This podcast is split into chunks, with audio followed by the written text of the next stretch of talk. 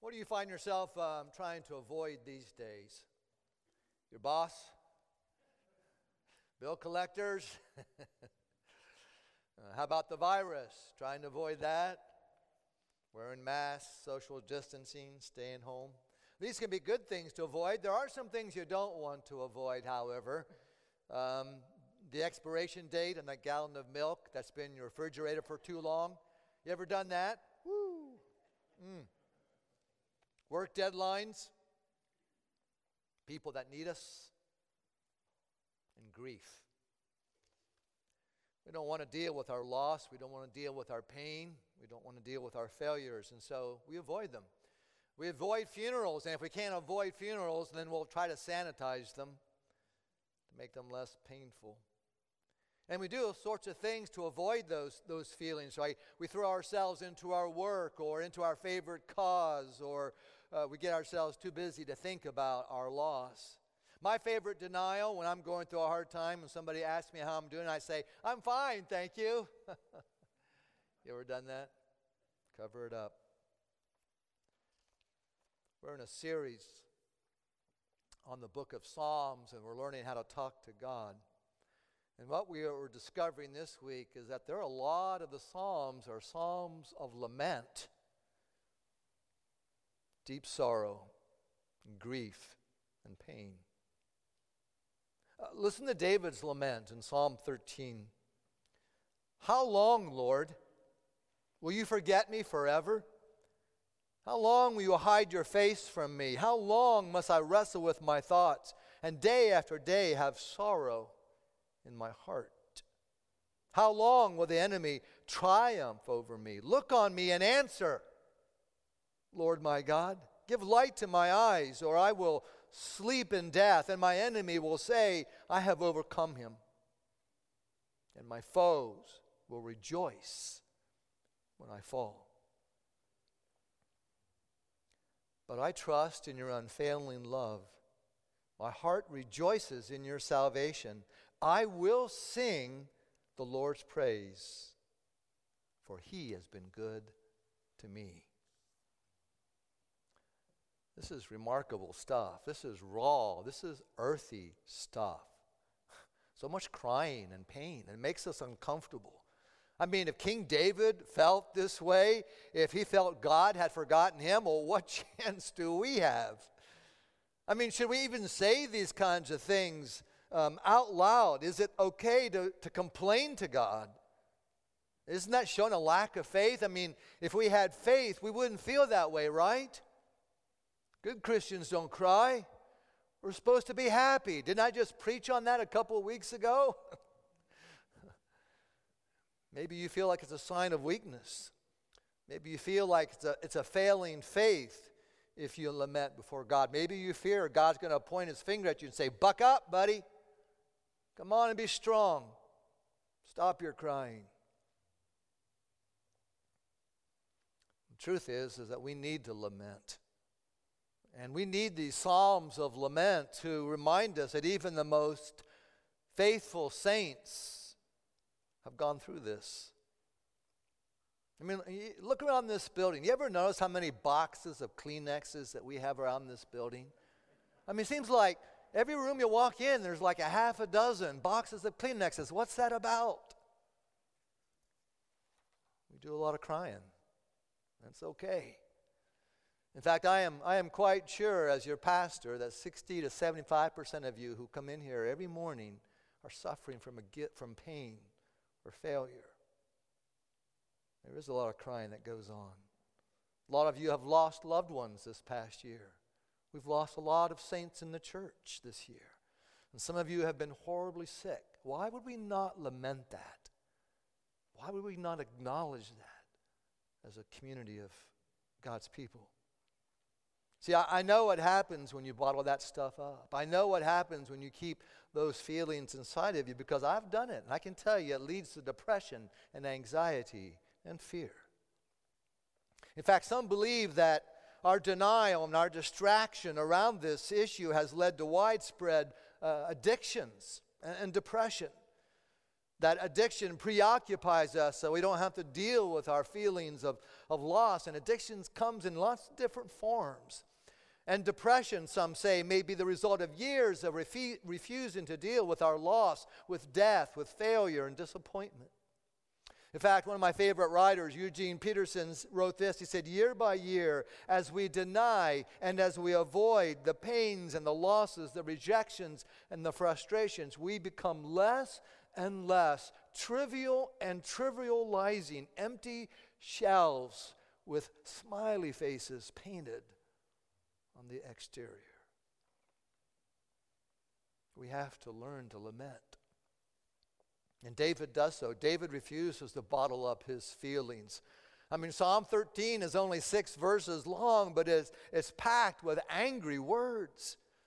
We don't know exactly the specific circumstances of the psalm, whether or not David blames God for the cause of his grief. He certainly holds God responsible for its perpetuation, doesn't he? How long, Lord? Will you forget me forever? And so it's not that David worries that he has merely slipped God's mind momentarily. He is worried that God is deliberately ignoring him. How are you hiding from me, God? How long are you going to let my enemy triumph over me? I mean, it's bad enough when life takes a sudden turn for the worse, but this isn't going away for David. Week after week, month after month, year after year, he is struggling with this. How long, O oh Lord, he says.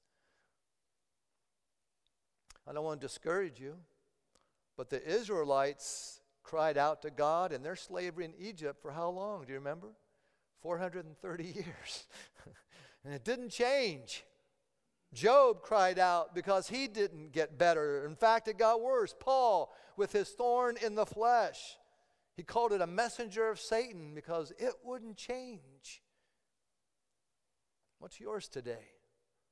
What circumstances in your life doesn't change? You wrestle with it, you pray about it, you ask about it, but it goes on and on and on, and there seems to be no solution unanswered prayers. We know God answers prayers. Sometimes yes, sometimes no, sometimes wait. But when that pain goes on for years, that prayer feels unanswered. And that's when it becomes a problem for us. That's, that's what David is wrestling with. God wasn't answering. Abandonment. How long will you hide your face from me? That's David's biggest fear in this psalm is that God is turning his face away from him. You see, the Israelites believed that when the face of the Lord was turned towards you, it was a sign of God's acceptance. It was a, a sign of, of blessing. It was a sign of God's identification with you.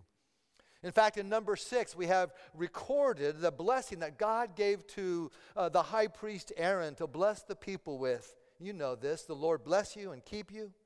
The Lord make his face to what? Shine on you and be gracious to you. The Lord turn his face towards you listen, and give you peace.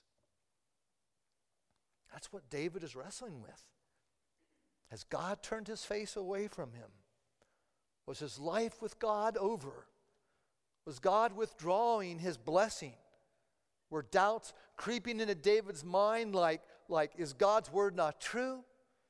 Does God not love me after all? Do my prayers mean nothing to him? Is this whole this whole life of faith just a hoax and a fake? David is admitting that there are some disturbing realities for the people of faith in this world. That there are times when life is hard and there are no quick answers and there are no easy fixes. Look on me, David begs, almost demands that God turn his face toward him again for fear that if God doesn't look upon him, that he will die physically. And that's his biggest fear. And that's, that's our biggest fear. Nothing is there that we fear more in this world than death.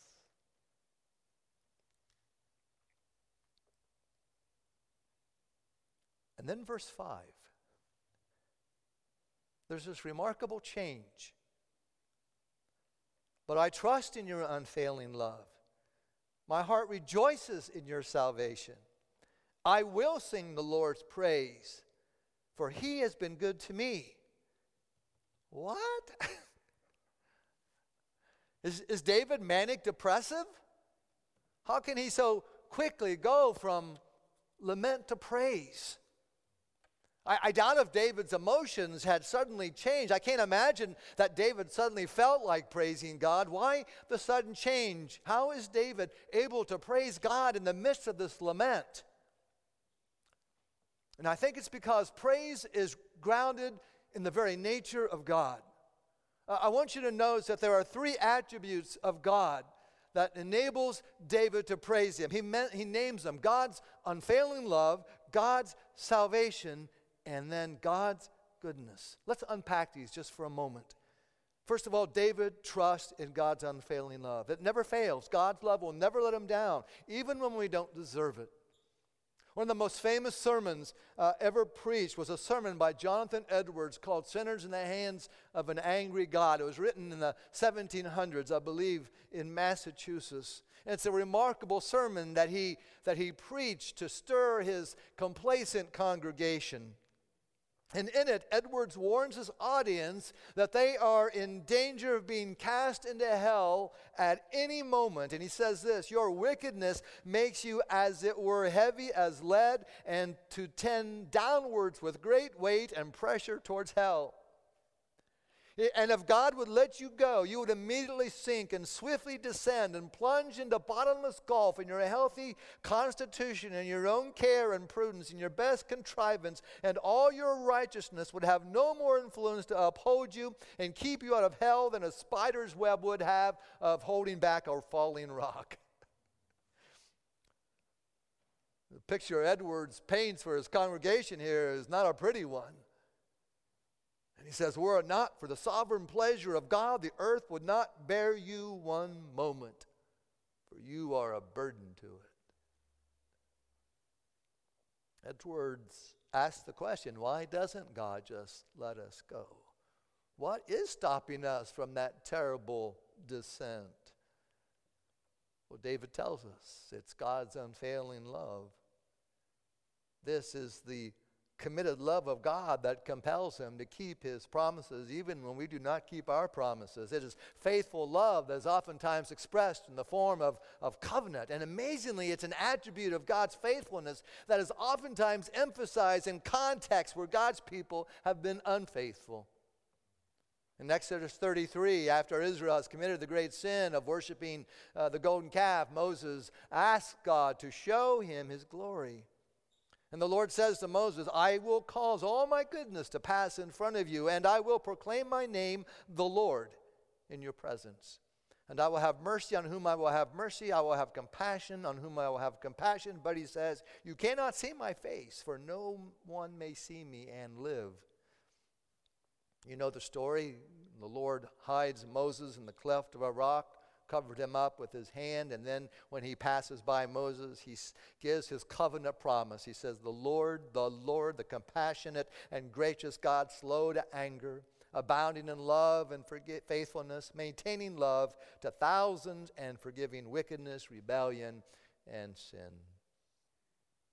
You see, like Moses, we too come to see God's glory. And we see it in His grace in stark contrast to our own sin and rebellion. We see His, his patience displayed in stark relief over and against our impatience. We see His compassion in contrast to our self centeredness and our narcissism. Uh, we sometimes wake up in the morning with a, a sense of cold indifference towards the love of our life, yet He demonstrates His unfailing love in unexpected and undeserved ways all day long. It's not a pretty lesson, it's a hard lesson, at least in what it reveals to us about ourselves, but it is a necessary one to remind us of God's unfailing love. Secondly, David praises God because of his salvation. You see, in the Old Testament, the word salvation means to rescue from an enemy or for trouble or from illness.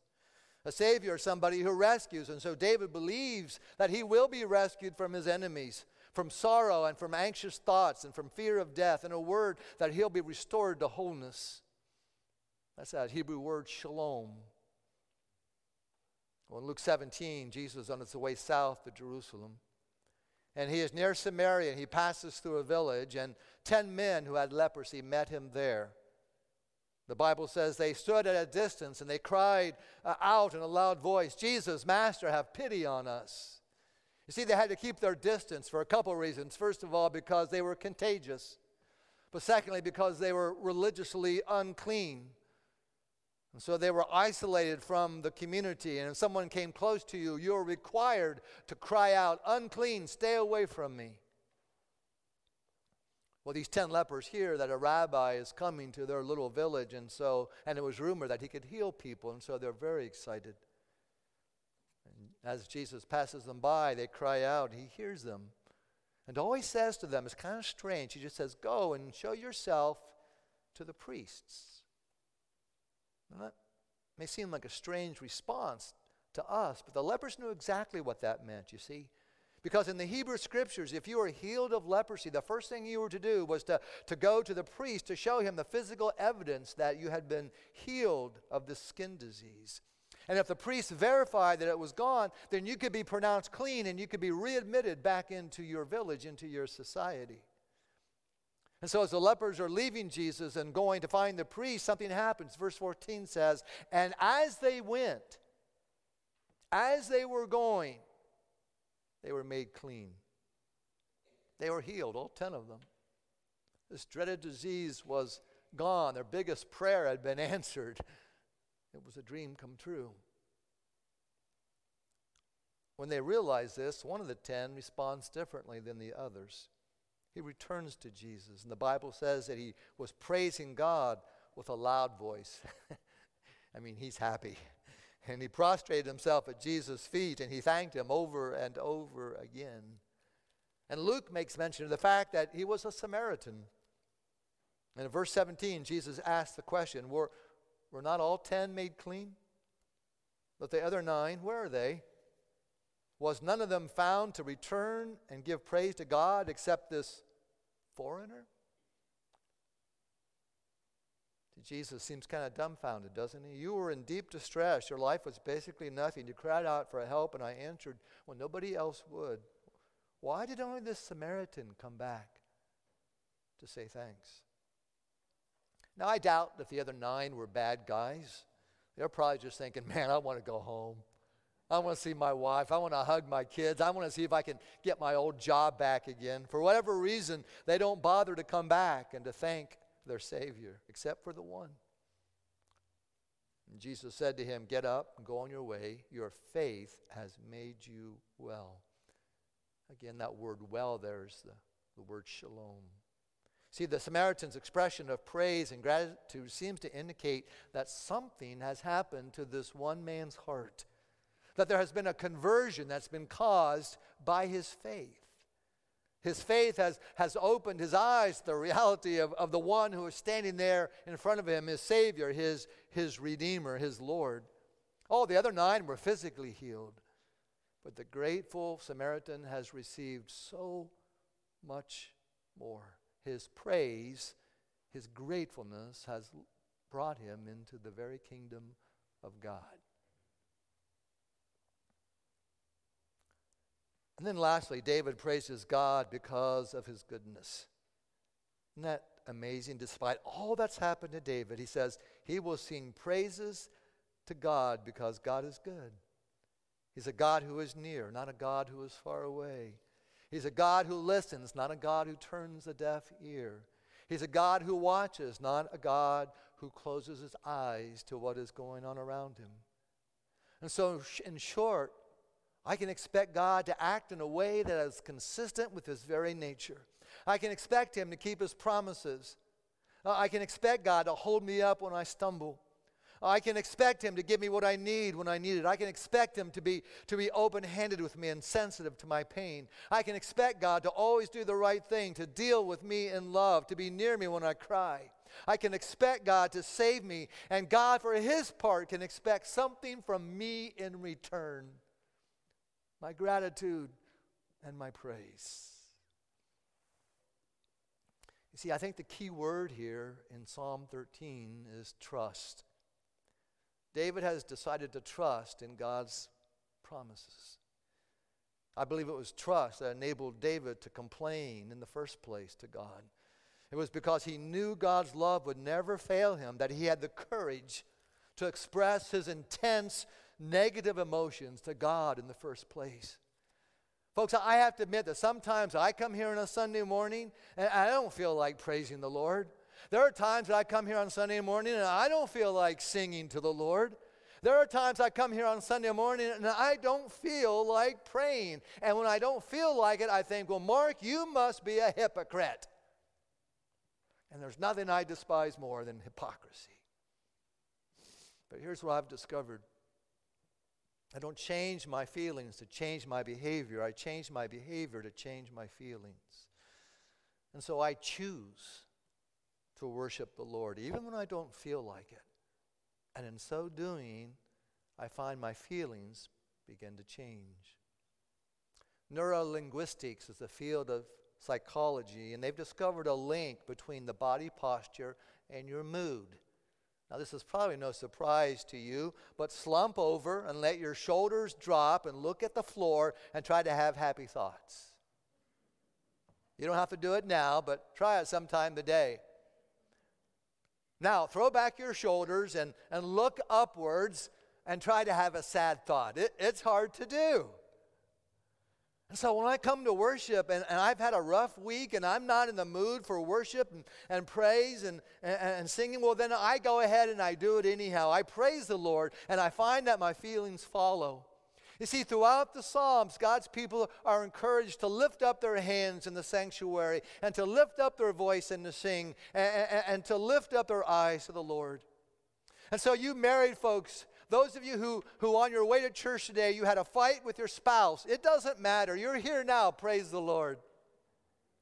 You teenagers who got home last night past your curfew and now you're grounded, it doesn't matter. You're here now, praise the Lord. Those of you who are working, you had a bad work week and sales weren't they were supposed to be. It doesn't matter. You're here now. Praise the Lord. Am I suggesting you deny reality? No. I'm suggesting that you move to a higher reality. You see, praise is all a response to all that God has done for us and expresses our gratitude for all of his gifts, all of our gifts, our spouses, our kids, our jobs, for life abundant and life eternal, for our, our homes here and our home in heaven. Praise happens as you and I, as we travel the way of faith in all kinds of weather and all kinds of circumstances and all sorts of trials. As we move through the agony that will be ours and is ours and find ourselves on the other side of ecstasy. Let's pray.